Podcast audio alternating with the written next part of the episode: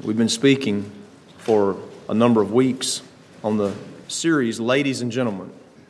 We did ladies first. We talked about women that profess godliness, and we spoke about making room for the prophet in our lives, not just in the sisters' lives, but in our lives in general.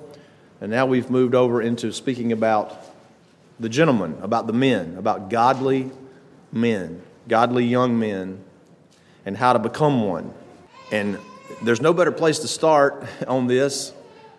We left off last time, and there's no better place to start in looking at men in the scripture than the first man. And you know, I don't know if you're like me, but sometimes when I've looked at something so many times, I go to it expecting the same old, same old. That's just my nature. And without exception, it seems that the Lord just completely slays me whenever I approach it that way because I always see something. I don't mean anything new in terms of coming up with something new, but studying it again and just seeing some aspect of it that is just glorious. So I had one of those moments. I've shared with you before. There's sometimes when I'll be studying the Word of God, there's moments whenever it just slays me, and I just have to pause, and a lot of times tears roll down my cheeks. And that happened. I don't have any clue if I can convey that to y'all, and I don't even know that it's totally on the topic that I have, but pray for me that the Lord will bless us as we look at this age old, time worn, historical, factual account of the first man and the first woman, and maybe we can learn something about what it means to be a godly man. The title of the message is Created to Lead. Created to Lead. Because that's how Adam was created. That's not me taking my series and imposing my thoughts upon, you know, what the first man's role was. It's just going to be straight from the scripture. And you can see clearly for yourself that God created Adam to lead. Amen. And he equipped him in some glorious ways. And of course, as you know, I'll go ahead and give you the end of the story. The end of the book, of course, is he blew it. you know, he completely botched it. and we're in the mess that we're in today because of the first man not fulfilling his role that he was created in, created to lead. Genesis 1 and 26, we jump into the sixth day. This is the sixth day of creation. These are literal days. They are not time periods in like thousands or millions of years. These are literal days because our God is powerful enough and capable enough to do what's described here. And on the sixth day, sometime later in the day, after some other things were created, we read that God said, verse 26, let us, notice the plural, God the Father, Son, and Holy Spirit, let us make man in our image, after our likeness. Now, watch this. You say, well, was he created to lead? The question is answered in this verse, in the very creation of man. And let them have dominion over the fish of the sea, over the fowl of the air, over the cattle, and over all the earth, and over every creeping thing that creepeth upon the earth. So God created man in his own image. In the image of God created he him. Male and female created he them. You see, in the very initiation of the creation of man, you see that man was created to lead. Now, it's also interesting to notice that it says male and female created he them. We could go off on a what we call a rabbit trail of social commentary, couldn't we? There's only two sexes, there's only male and female. There's no transitionals between male and female. We're not going to let that distract us this morning, although it's very tempting. male and female were created by God and they were given a charge. Adam was given the initial charge, but notice it's to both to lead, created to lead. Now let's look at some of the definitions of these words in verse 26. It says, Let us make the word make means to fashion or to form. God is the maker, God is the creator, you see. And he made man in our image. Notice our is the reference to God the Father, the Son, and the Holy Spirit. The phrase in our image, the Hebrew word means to shade or a phantom or an illusion, a resemblance, a representation, or a figure. Now, this is very interesting because elsewhere, aside from creation of man, this image, this word image, is associated with an idol. Okay? The only place that it's really seen in a good light is here in the creation of man. Elsewhere throughout the Old Testament, it has to do with image worship or idol worship. Okay? Also, in Genesis 5 and 3, it speaks of Adam having a son named Seth in his own image. So you could tell that Seth was the son of Adam because he looked like Adam. a lot of folks through the years have said, well, I can tell that Asher McCool is Tim McCool's son because he is he resembles me. God help him. but he looks like me. So you see the, the you see how the digression went? God created Adam in the image of God, the resemblance of God. And then when Adam fell in the garden and sin came into the world, Adam and Eve have a son named Seth, and Seth is in the image of Adam. And, child of God, let me tell you, to this day, you are a descendant of Adam and you are in the image of Adam.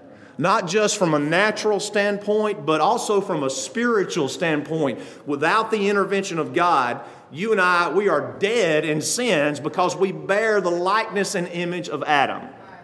That's why we can't believe that we came from monkeys.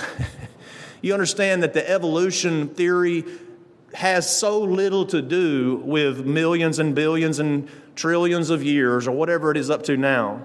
It has more to do with getting around the fall of Adam in the garden, where all of mankind is judged. You see?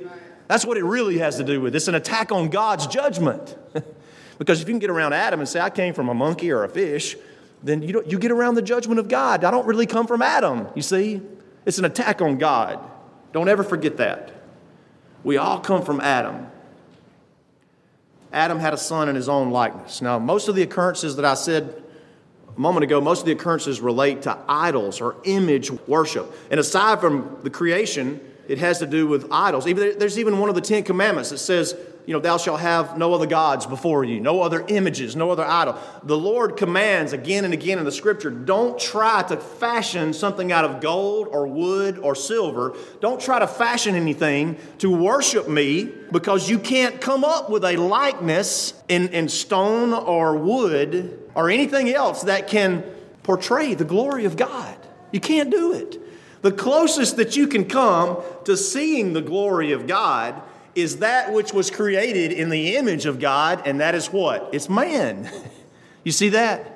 Now, it's interesting to me, a little twist here, that we have reached a point in our society where you don't really see these images and you don't really see idols on people's. I mean, you know, you could, you could arguably, arguably say, you know, things like this are definitely idols, but in terms of fashioning idols that look like animals or people, we're living in an age when man worships man as God. Humanism. You know, man is the ultimate end, man is the ultimate idol. You see? That's the age that we're living in. But you see, God created Adam. I love the word phantom. Adam was like a phantom of God or a distant shadow of God. It says in verse 26 that he was created after our likeness. If you look over in the second chapter, it, we'll be turning there in just a moment, but you'll see in verse 7 that it says that he formed him as a potter would press and shape a vessel into a mold. That's what it means. It says he was formed out, and this is Genesis 2 and 7, out of the dust of the ground. The word dust means mud or clay or earth, and I like this rubbish. that really puts it in perspective, doesn't it? We were just formed, man was formed out of rubbish. God was able to take the offscouring of the earth that He created, just the dirt, the rubbish, and He puts it together and He creates the most glorious of all of His creations, which is man. Man is the most glorious because man was made not just a breathing animal, but a living soul. You see? He says, Let us create man after our likeness out of the dust of the ground. It says in Genesis 2 and 7 the Lord God formed man of the dust of the ground and breathed into his nostrils the breath of life, and man became a living soul. I love to envision this in my mind, and I think about how the Lord, the triune God, just gathered around a pile of dirt and he just made it a mud pie. That's basically what he did, guys. I don't know this for sure, but I could just see the Lord, you know, spitting in the ground and kind of turning it into something that could be molded like a potter You know how the, the material of the potter, the clay, is wet, you know, and he makes it and he shapes it. And he says, let's, let's just make this. I, you think maybe Jesus was standing over there behind the sun and cast the shadow down on the ground of man? I don't know, but it's an interesting thought, isn't it? He cast the shadow down on man, and God the Father just goes over there and takes his finger and just traces out the shadow of the Son of God. It kind of makes sense, doesn't it? And then he's got that shape there. That's good. That's a good likeness. That's a good likeness of us, the Lord says. And it's just laying there. Internal organs not functioning yet, no breath in the lungs. It's just a body laying there. And the Lord, the Lord lays his face down upon the face of man and breathes life into the first man. I tell you, child of God, we are gloriously created. The idea of a theory of evolution that you, you descend from a monkey over millions and billions of years came from a fish, you know, from goo to zoo to you, that is nonsense. You are gloriously created. In the image of God, Adam was created. And man took the first breath of life because God shared breath with him and gave him life. And he's animated, he becomes alive. He was formed as a potter presses and shapes a vessel into a mold of the dust of the ground. And the Lord said, You are created to lead. Man was created to lead. He says, Let man, let them have dominion over the fish of the sea, the fowl of the air, the cattle, the earth, every creeping thing that creepeth upon the earth. You see how this ties into what a godly man is? Man was created to lead, and man, like Adam, has abused the, the, what he was created for. That's why you see so much trouble and all of the mess around. And it's been that way for centuries. It may be worse now, and it may be lost in antiquity in terms of what a man was created to do. But notice he says you're to have dominion. Now, dominion, the word means to tread down, to subjugate, to prevail, to reign, or to rule. You see, man is the highest level of creation. Man and woman is the highest level of creation that God has, has made. It's not an elephant. You know, it's not the dinosaurs that God created on that fifth and sixth day. It's not those things. It's man who is the image of God, you see. And, and in the book of Romans, the Apostle Paul talks about how man has perverted worshiping God into something along the lines of evolution, you know, four footed beasts and animals and stuff, thinking that that's the glory of God. I tell you, man is the glory of God because you were created in the image of God through the first man, Adam, to have dominion, to lead the earth. and I tell you, the way God set things up with no sin in the world, it was easy for Adam to lead. Easy to lead. It's a little bit harder for men to lead this day and time with feminism and chauvinism and effeminacy and all the different things that are out there. It's a little harder for men to lead. But he was created to lead, to have dominion. Now, listen, the Lord says here there's a shift after the flood. Here he says the man is to have dominion. And literally, it means that Adam had control because there was no sin. So he could call upon an animal and just say, Come here. Y'all ever tried to train a dog or something? You know, you have to train that dog to obey, you have to make it come here. But I believe that in this dominion creation here, that Adam could just say, Hey, come over here. You know, you say, Well, how did he get along with the dinosaurs? I think it was very easy because there were no meat eaters back in those days, there was no bloodshed yet. Okay? And he could just say to the Tyrannosaurus, Come here, big boy. when he went fishing, he could look into the water and see the fish swimming around. They wouldn't dart away from him. You ever gone to the side of the water where the fish, you could see the fish? Several years ago, Brother Cole and myself had this idea of we were going to provide all of the fish, the catfish, for one of our meals for the get together. I mean, we had it planned out, didn't we, Brother Cole? I mean, this guy, this client of his had all these, this huge lake, and it had these huge catfish in it. I mean, it was amazing. And they just about would come up to the side and jump out into the boat. You know, they were, they were huge. And they were fed. They were trained to come to eat, you know. And Sister Tracy's smiling at me. She knows where I'm going. So we went over there that afternoon, and we, we've got pressure on us because we've got, we've already said we're going to provide this. Okay? So we get there, and Brother Cole, he, he's not lying. I mean, those fish are everywhere, and they're huge catfish. And we're going to have a great cookout. It's going to be awesome until Sister Tracy fell in the water. and when she fell in the water, looking at those fish, We did not catch one fish, did we, Brother Cole? Maybe one. And I'm like, what? We're going to have to have Christ to come along and bless this, you know? So it was, when you say, well, I was thinking about the Garden of Eden whenever that happened. I was like, now, if that had been in Adam and Eve's day, before sin and before and when dominion was in place, we could have just told those fish, come here, and they'd have just come to our hands. We picked them up and put them in. You see, it's not that way anymore. The fish flee, especially when Sister Tracy fell in. you know, the fish flee. You see, you got to catch them. You got to wait. You got to be patient and all of that. Now, don't worry. We Brother Cole and I, we, we forked out the money and we took care of that. We still had food. Remember, we just went and bought some. the kind that wouldn't chase away from you, that was in the freezer, you know? So Adam had dominion. He was created to lead, and God made it easy for him to lead. It's easy in the Garden of Eden. He says, You're, you're going to have dominion over the fish, over the birds, over the cattle. That means everything that has four legs that walks around, including dinosaurs. And matter of fact, in Genesis 2 and 19, Adam names them. You want to know why they have the names that they have today and the etymologies of the words and the, and the history of the words of where the names of the animals come from? It goes all the way back to the Garden of Eden because God created Adam, created man to lead. He also had dominion over every creeping thing, which would have been insects and bugs and you know things that slither around. Wasn't a snake yet, though, you know, because snake he had legs back in those days before what happened in the garden.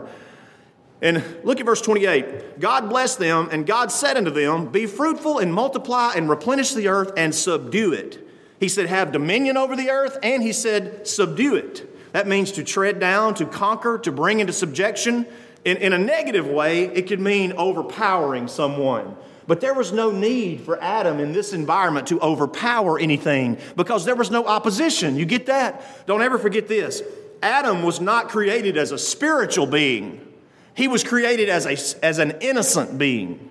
There's a, there's a huge difference. He was not created as a spiritual being, he was created innocent. And the best of the best is what Adam was.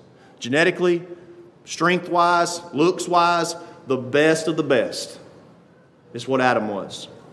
He was innocent, not tainted by sin. Now, look at what God does for Adam in his leadership role created to lead. And I know we're getting some history here, but if you'll pray for me, we're going to tie all this in together to what men should be doing today. And in a great sense, what women should be doing today in terms of what this teaches us of the first man and the first woman. He says in verse 29 God said, Behold, I have given you every herb bearing seed which is upon the face of all the earth, and every tree in the which is the fruit of a tree yielding seed, to you it shall be meat, and to every beast of the earth, and to every fowl of the air, and to everything that creepeth upon the earth wherein there is life, I have given every green herb for meat. And it was so. You understand that in the original creation, all of the animals, all of men, they were designed to be plant eaters, eating the fruit and the herb of the ground. The word, don't let that word, don't think about Adam, you know, plucking these little herbs out of your herb garden and eating. The Webster's English Dictionary defines herb as, as all grasses and also things that are used for culinary purposes. So it's talking about vegetables, it's talking about fruit that hangs on the tree. You see, listen, and listen, this doesn't mean that you leave here today and say, oh, I got to go back. I've, I've got to be a vegetarian because of what happened in the garden. You don't have to be a vegetarian because of what happened in the garden. The Lord changes the format in the years ahead. And listen, here's the sad part man changed the format because man began to shed blood after the fall in the Garden of Eden. See? Man changed the format. So, they were all, you say, well, how did, how did Adam escape from all those dinosaurs trying to eat him? They weren't trying to eat him. They were plant eaters. All dinosaurs were plant eaters at this point. All dogs and cats, you know, dogs weren't trying to eat cats. cats weren't trying to eat mice. They were eating the vegetable, they were eating the fruit. And I'm telling you, I can just envision in my mind how plenteous it was. It was not something that, that was difficult to cultivate. God, the, the first gift that God gives to man when he's created to lead is food. man needs food to survive. And he gave him the fruit and the vegetable, you see? That was a very nice thing for God to do that, wasn't it? Here's all of this world. I've given you this whole earth to the animals and to you go eat. that was a good thing. There was no need for bloodshed. The whole earth at that point was like a great greenhouse. You ever been into a greenhouse where it's kind of airy and it's got a, a, moisture in the air and you, know, you can grow things in a greenhouse year round if you keep the temperature right and the moisture coming. The whole earth was like that. The whole earth was a greenhouse from pole to pole. It was just a great big greenhouse and things grew everywhere. Now, look at chapter 2, verse 8. And the Lord planted a garden eastward in Eden, and there he put the man whom he had formed. Not only did he give him food, but he put Adam in a place where he could thrive and be the best that he could possibly be to, in being created to lead. He put him in Eden. God made Eden. God made the garden, and God put him there. Adam was placed there. Wasn't that nice? He didn't say, okay, pack up your things, which he didn't have any things. you know, walk yourself over here. The Lord took him and put him there. And so this is, this is your primary place to lead, right here. Start from right here. Could you imagine sometimes you feel overwhelmed? I feel overwhelmed in trying to figure out what to preach from week to week with all the issues that are going on in the world and all the issues that go on in our, our lives. Now, where do I start? I said that about this subject here, about Ladies and Gentlemen series. Where do I start? Where can you even begin in such a lost, dark time that we're living in? And can you imagine Adam? You know, this is a big world. This is a big earth. Where do I start? God says you're going to start right here in the Garden of Eden. Isn't God good? Didn't He make it easy? He put him there. Look at verse 15 of Genesis 2. And the Lord God took the man, put him into the Garden of Eden to dress and to keep it. So, what in the world is Adam going to do in leading? How's he going to demonstrate his dominion? How is he going to demonstrate subduing the earth? God gives him his instruction manual. He says, dress and keep it. Dress means to work. It's where we get the word farmer from, husbandman in the Bible, but it's where we get the word farmer. You know, Adam, the first man, was a farmer. And he didn't have to do a whole lot of cultivating. God had cultivated the earth. God was providing everything he needed. All he had to do was just take care of what God had provided him. Is any of this ringing a bell? just take care of what God has provided the man. God makes it easy when we follow God's plan. Dress and to keep it. The word keep means to hedge about. To hedge about, to dress and to keep, is the instruction to the first man who was created to lead. Now, watch this. The Lord God commanded the man, further instruction, verse 16, of every tree of the garden thou mayest freely eat. How many times do we realize that was said first? But we often think, well, there was that negative command given by God in the Garden of Eden to man, you know, don't eat of the fruit of the tree of the knowledge of good and evil. He didn't say that first, did he? God always gives you that positive.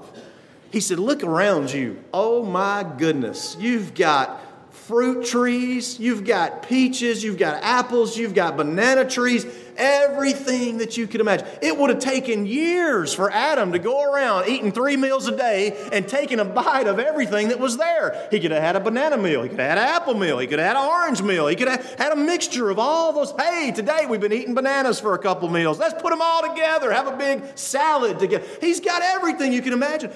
How many fruits are there in the world? How many vegetables are there? He could have just gone on of all the fruit you may freely eat of all the trees. But of the tree of the knowledge of good and evil, thou shalt not eat it of it, for in the day that thou eatest thereof, thou shalt surely die. Is that not how we are? You know, there's some good movies out there that you can watch, good, clean family movies. But inevitably, you know, when a new movie comes out, I think, I really want to see that. That's something new. It's something exciting. You know, it's something that's got, you know, that, that'll really be, I'm sure there'll be, you know, two or three objectionable things in there that we can hopefully maybe figure out and fast forward through. As a matter of fact, you know, we have the ClearPlay thing at our house, and sometimes the movies don't ClearPlay. So there was a movie that the kids wanted to watch, and I said, okay, all right, we'll watch it. It's a good movie. You know, it's got some good things to it. I said, surely the script of this movie's online somewhere. So I looked up the script. And I was sitting there as a kid. I, I, did not enjoy watching that movie because I was reading about, you know, two scenes ahead, reading the script, trying to figure out where the next curse word was going to be so I could boop, fast forward it. you know, there's always something negative in something like that, you see? And, and we're not satisfied, you know, with the Andy Griffiths and with the old Disney, you know, family value type movies from way back. You know, we got to have something new and something that kind of tickles our fancy. Yeah, that's the way our nature is. That's the way Adam was. Even in his innocency, he was that way. Can you see Adam? He looks around. Man, look at all these trees God's given. Oh, but what about that one over there? Hmm. I wonder why I can't eat of that one. Well, the Lord said you're going to die the day that you eat thereof. It's poison to you. That's our nature, isn't it? We always want what we can't have. We always want the forbidden fruit. Is that your case? Do you realize that's your case? It is your case, and you get it from your papa, and his name is Adam. you see, all the way back. God said, You can have everything in here. Let me, let me say this. Did you know there was two trees in the garden? Okay? I mean, there was lots of trees, but there were two trees that are mentioned. One was the tree of life. Did you know that? You want to read a little bit about that tree of life, you can go to the book of Revelation. It's still around. But there was a tree of life in the garden. Don't ask me how God transplanted that tree and took it to heaven, but it's still around. It's in Revelation. There were two trees mentioned in the garden. There was the tree of life and the tree of the knowledge of good and evil. I don't read anywhere in the Word of God that the Lord forbid Adam from eating of the tree of life in his innocency. Are y'all with me? I don't read anywhere that he was forbidden from eating of the tree of life until he sinned. And then the Lord said, Get him out of here. He's going to try to go back and eat that tree of life. I think he'd been eating of the tree of life. That's just my speculation now. Don't hold that against me, and I won't charge you anything extra for that. But here's Adam. He's got the tree of life right there that's still in heaven today. And he goes and he eats of the fruit of the tree of the knowledge of good and evil and dies. Can we say, here's a failure to lead? You see what happened? God had given him food. God had given him a base of operation. God had told him the simple instruction of what to do with the food and what to take care of. And he had one rule don't eat of the fruit of the tree of the knowledge of good and evil. See, Adam had free will. People say, well, man's got free will to choose God or not choose God, right? Well, and that's kind of a half truth. Man did have free will in the Garden of Eden. Adam had free will, and he used his free will, being created to lead, and he disgraced God. So free will was gone in the choice of Adam to sin. Now, you have the free will to choose, well, I'm going to go do this today, or I'm going to go to work today, or I'm sick and I'm, going to, I'm not going to go to work. I'm going to recover.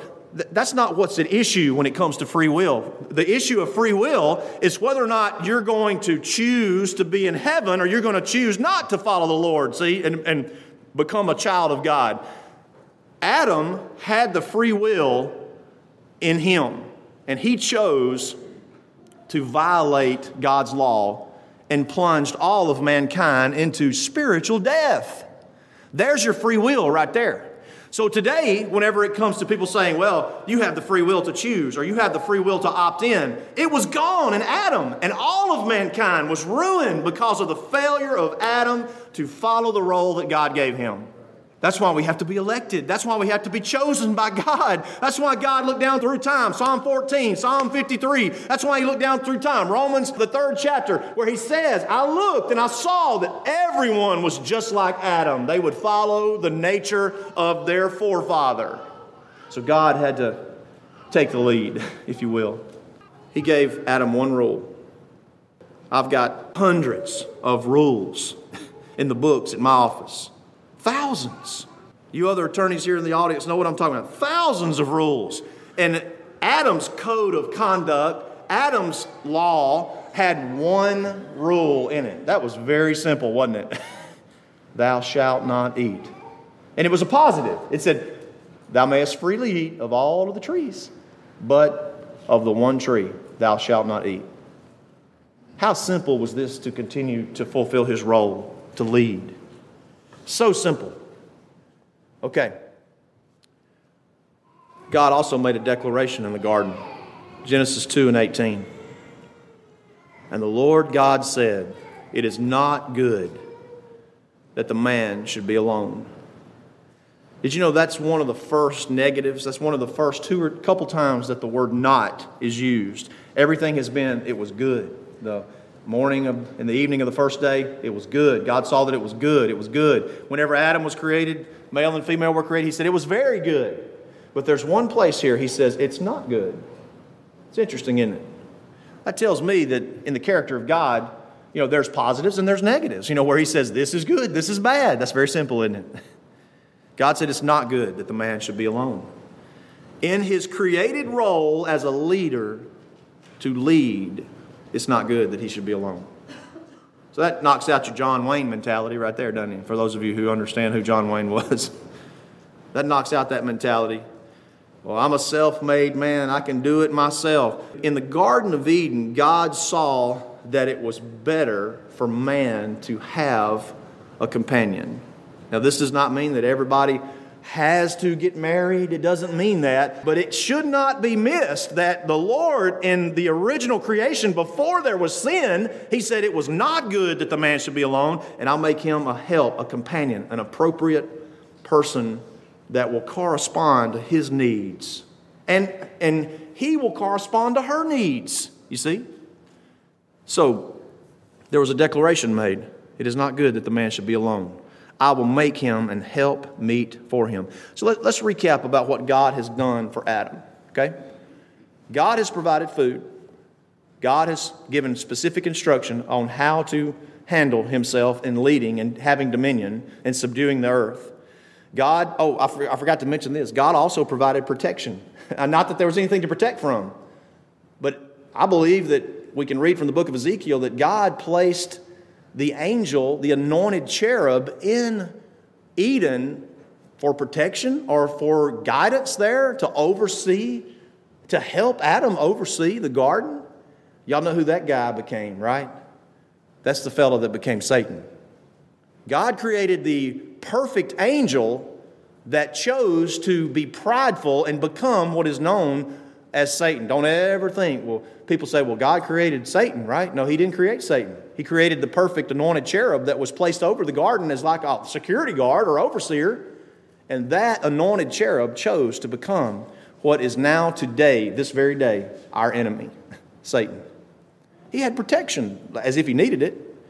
He had one simple rule to follow. He had one declaration made, and Probably the greatest provision that was provided for him, guess what? Was the creation of woman.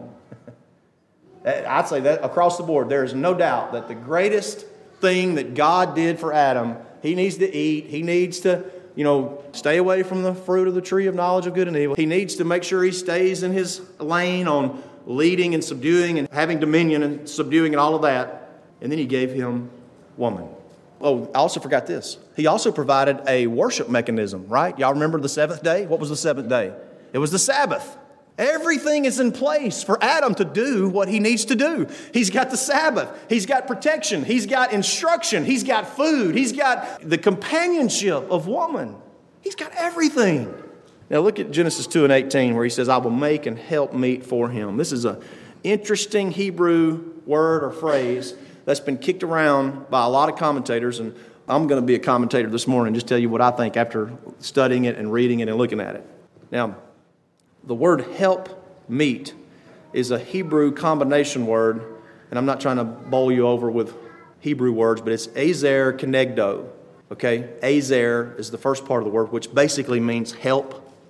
And kenegdo is the second part of the word, which is the part that's been kicked around so much among commentators. Notice that the Lord said it's not good for him to be alone, but he needs a helpmeet. He needs an azer kenegdo. Most of the occurrence of the word azer in the Bible, you might think of the word, this is the one that comes to mind, Ebenezer. Ebenezer. Okay, most of the time, aside from this, the word azer is used for help as a savior, as, as when God would come in and rescue. Okay, that's usually the signification of Azer. And here in this one situation, it's used in reference to what God says man needs. and some of you sisters and you honest brothers are sitting there thinking too, yeah, you're right. I, I need all the help I can get. and whether you realize you need all the help you can get, you do. and God provided all the help you need. If you're married, you might be married one day, but God has provided, if you desire that, it's in the marriage relationship. God has provided all the help that anybody would ever need in marriage.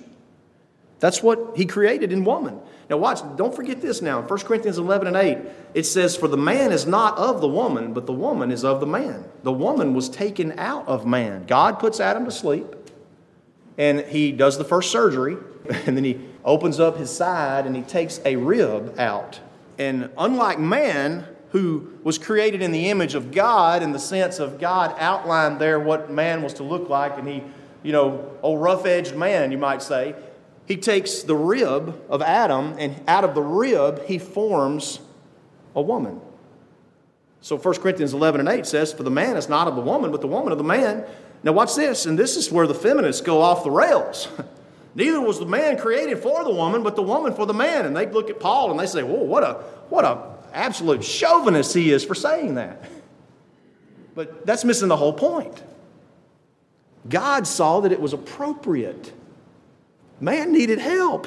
Man was, he needed, even in his innocency, even in the situation he was in where there was no sin, he said, Man needs help. Don't ever forget that work was created by God before there was sin, and marriage was created by God before there was sin. That's important to understand. In the purity of the original creation before sin entered the world, there's other things that could be named, but work and marriage, I mean, hey, is that not what life comes down to? If you, you know, again, you don't a person can be content not being married, but if they desire to have companionship, the greatest level of companionship that can be reached in this life is not two people living together, but to live in the bounds of matrimony, of marriage, just as Adam and Eve did. You see that? That's what God intended. That's the highest relationship aside from the spiritual new birth where God makes a son or a daughter through the new birth. That's the highest relationship that you can find in this life and it's just mocked and laughed at today. Okay, the word azer, which is help, some of the commentators say, well, that's too weak of a word to convey what is actually meant there. And of course, I think that's why it says help meet. Okay, it's not help mate, it's help meet. Okay, that word, it help in, in and of itself indicates like somebody who's an auxiliary or an addition or something. Whereas, you know, in other places it indicates like a military in- intervention where somebody comes in and rescues somebody, an army rescues another army. It, it does mean rescue, it does mean savior. But when you put it together with meet, whenever you put help and meet together, the part kenegdo, which is the second part, meet, it means to come alongside, to be the opposite of, and in some circumstances it can mean against. you know that that kind of goes against the grain doesn't it? Like god created somebody that would be against man? That's not that's not the meaning whenever there was no sin. You get it? You think about all of the conflicts that sometimes husbands and wives get into you know and they get against each other that happens because we're in a fallen state you know that we, we descend from adam but in the original state it didn't mean to be against him it meant to be his counterpart one of the commentaries that i really enjoyed reading that i'll share a helper fit for him a helper as his partner, a helper comparable to him, and helper as his counterpart. Another of the meanings means face to face. So you could just picture whenever Adam woke up from his sleep after he'd had the rib removed, and he looks over there and he sees Eve, he sees woman. You know, it's not that she looked exactly like him because she did not. You know, she bore all the beautiful characteristics of woman, okay? And she did not look like man. But as he looks over there and he sees her, you know, she has come from him and he sees her. It's the first human face that he had ever looked upon. Do you understand that? And they're face to face. It's his counterpart. It's what God designed to help him to be the best that he could possibly be, and vice versa. For her to be the best that she could be, it's what God designed. Now, I know we're kind of easing over into the realm of husbands and wives and marriage and all that type of stuff. I understand that, but I think in order to understand what a godly man is, many of the young men and men today are married, and some of them may be married one day. And we need to understand what that counterpart is, you see? Because God created man to lead, and God gave a wife to Adam to help him in that endeavor. The commentator says that this word is often used for something that is face to face with something else. Now, when you put all of this together, it literally means, I will make for him a helper as his opposite or as his other half. You get that? Now, that makes sense when it comes to man shall leave his father and mother and shall cleave unto his wife, and they two shall be what? One. Two halves of the same person. So I, I can't fully die, you know, I can't fully figure that out. Well, join the club because Ephesians says that it's a mystery. It's a mystery how two can become one and yet they're half of each other. Maybe those of you that are married, when you're apart from one another, you can understand that because you feel like half of yourself whenever you're not together. Or on the very sad and tragic end of it, maybe one who has been widowed or is a widower understands like they've had half of themselves cut out after years of in years of marriage or, or a short time and being taken away. You see? Like his other half. Like him, but with different attributes, different physical attributes, different emotional attributes. Eve was not designed to be exactly like Adam. She was designed to be sort of his mirror opposite, possessing the other half of qualities, responsibilities, and attributes which he lacked. And in our fallen world, you can certainly, and I, ladies, you can amen, I don't care. You know, yeah, he really lacks them, that's for sure. You know, we, we, we need help. We're men, we need help. I need all the help I can get. And whenever I start denying that I need help, whenever I start denying that I need support, and I think I'm an island unto myself, that's whenever I start to come apart. You get that? It's all because of what God created man to be. He created him to lead. Now, we look at Genesis, the third chapter. Trouble in paradise. Adam's failure to be what he was created to be. Now the serpent was more subtle than any beast of the field which the Lord God had made. And he said unto the woman, Yea, hath God said, Ye shall not eat of every tree of the garden? And the woman said unto the serpent, We may eat of the fruit of the trees of the garden. But of the fruit of the tree which is in the midst of the garden, God has said, You shall not eat of it, neither shall you touch it, lest you die. Now, the first question that comes to mind is Where is Adam? Where is the old sap? and why is he allowing this conversation to take place with a third party who maybe talks nice? I, you know, y'all forgive me, but as I've said many times before, you know, the serpent was not there going, Yea, hath God said, Thou shalt not eat of the fruit of the trees of the garden? It wasn't like that. he was the, the original silver tongued devil. He was smooth. He was like a Philadelphia lawyer. he was smooth and he had the jury going and just eating out of his hand. He didn't talk like some demon. And so he has this conversation with Eve. Where's Adam? Where is he? He's failing to lead. What's going on in this man's mind? His wife is over there talking with the silver tongued devil Maybe he doesn't fully understand the context of what's going on, but he does hear the conversation, I believe. And, and the conversation is questioning God. You see that? He's, the, the serpent is questioning God. And then he lies. He flat out lies. The serpent says, You shall not surely die. you shall not surely die. But God knows that in the day you eat thereof, your eyes shall be opened, and you shall be as gods, knowing good and evil. And when the woman saw that the tree was good for food, and that it was pleasant to the eyes, and a tree to be desired to make one wise, she took of the fruit and did eat it, and gave also unto her husband with her. Notice it says with her. Did you catch that right there?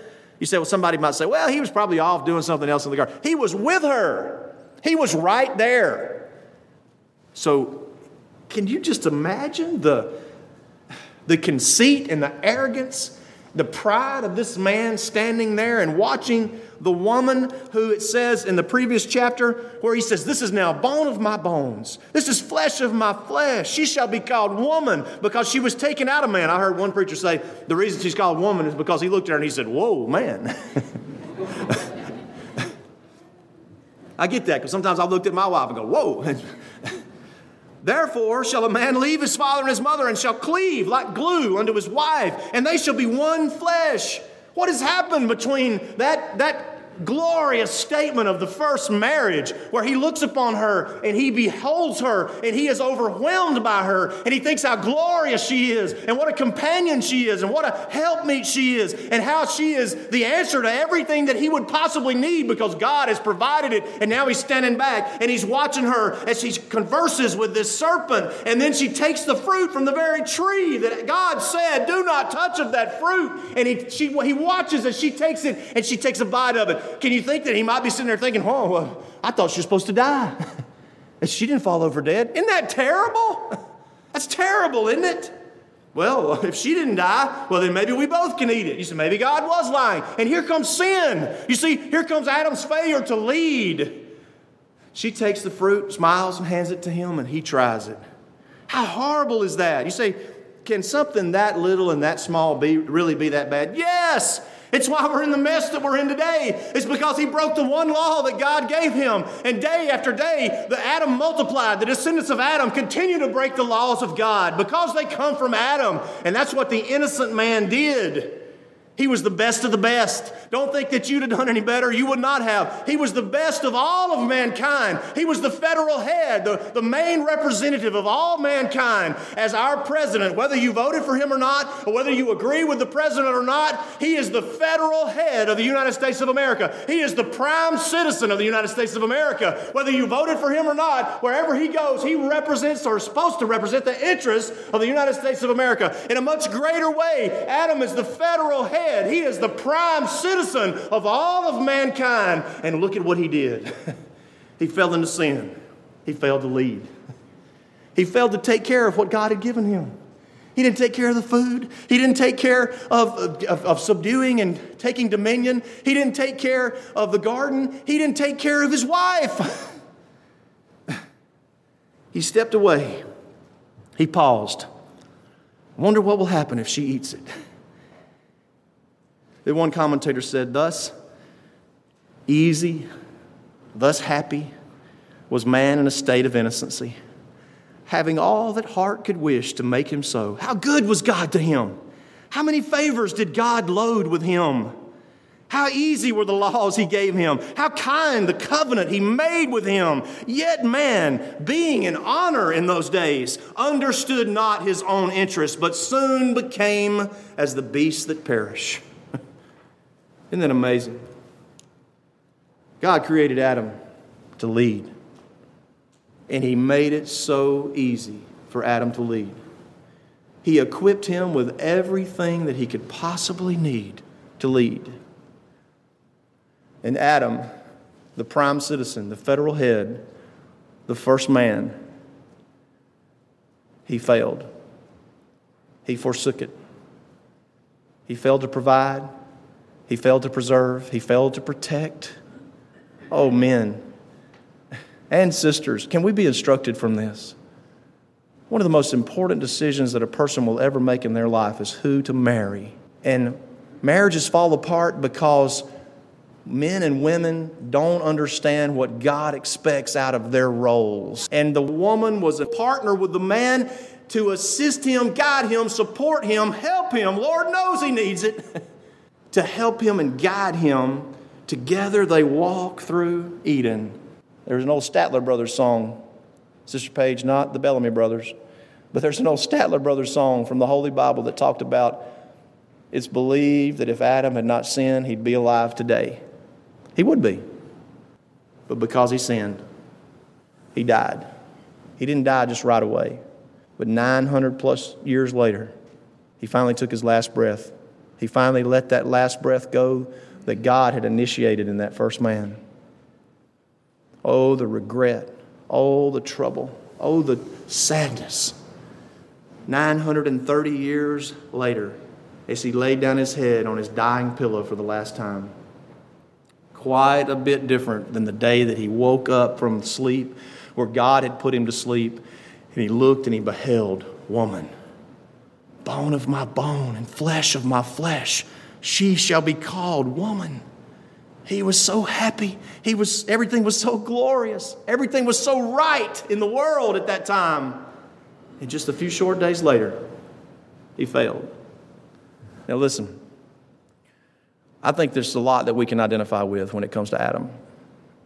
Because whether you're man, woman, child, whatever you are, life is filled with failures because of sin, right? I mean, you say, I'm not, I'm not ever going to sin again. Well, tell me how that works out. it just doesn't work. But God had a, had a covenant of grace in place that even though the man failed to lead, even though he watched as his wife uh, did what she did and didn't intervene and didn't protect and didn't help, Even though God in His mercy, in, as C.S. Lewis would call it, the deep magic from before the foundation of the world, the Lord in His mercy had a purpose in place to where He would save a ruined race. He would save the children of God that belong to Him and take them to glory one day. And I just cannot help but think that as Adam woke up from his sleep and he beheld the first wife, I cannot help but think and know that the Lord Jesus Christ, who was the best man in that wedding, as he stood there and he looked at the joy of Adam and the joy of Eve and rejoiced with them, I cannot help but think that in his eternal, perfect mind, he was looking to a time when he would take his wife, he would take his bride and all her imperfections and all her failures would be washed away by the blood of his cross one day, and he would purify her. And one day, he'll marry her in heaven. That's the first great event that's going to occur in eternity after the return of the Lord. It's a wedding supper.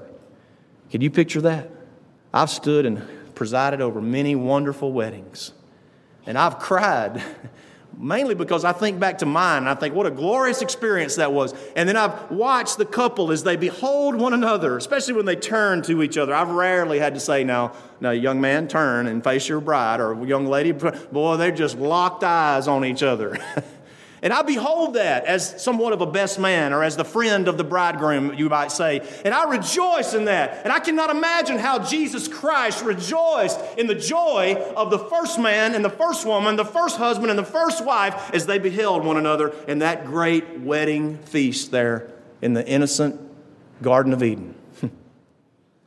and one day, the Son of God will rejoice eternally when he takes you, his bride, his people, home to be with him, forever washed in the blood of the Lamb, forever perfected through the work of the man who did not fail to lead.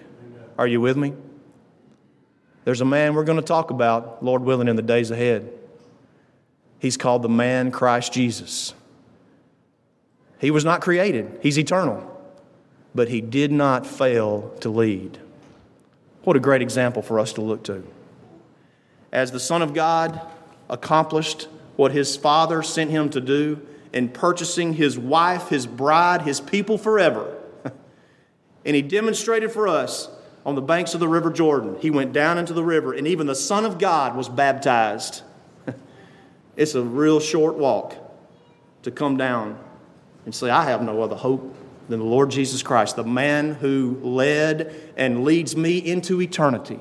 the Lord Himself went into the waters of baptism. What doth hinder you from being baptized? We give you that opportunity as we stand and sing.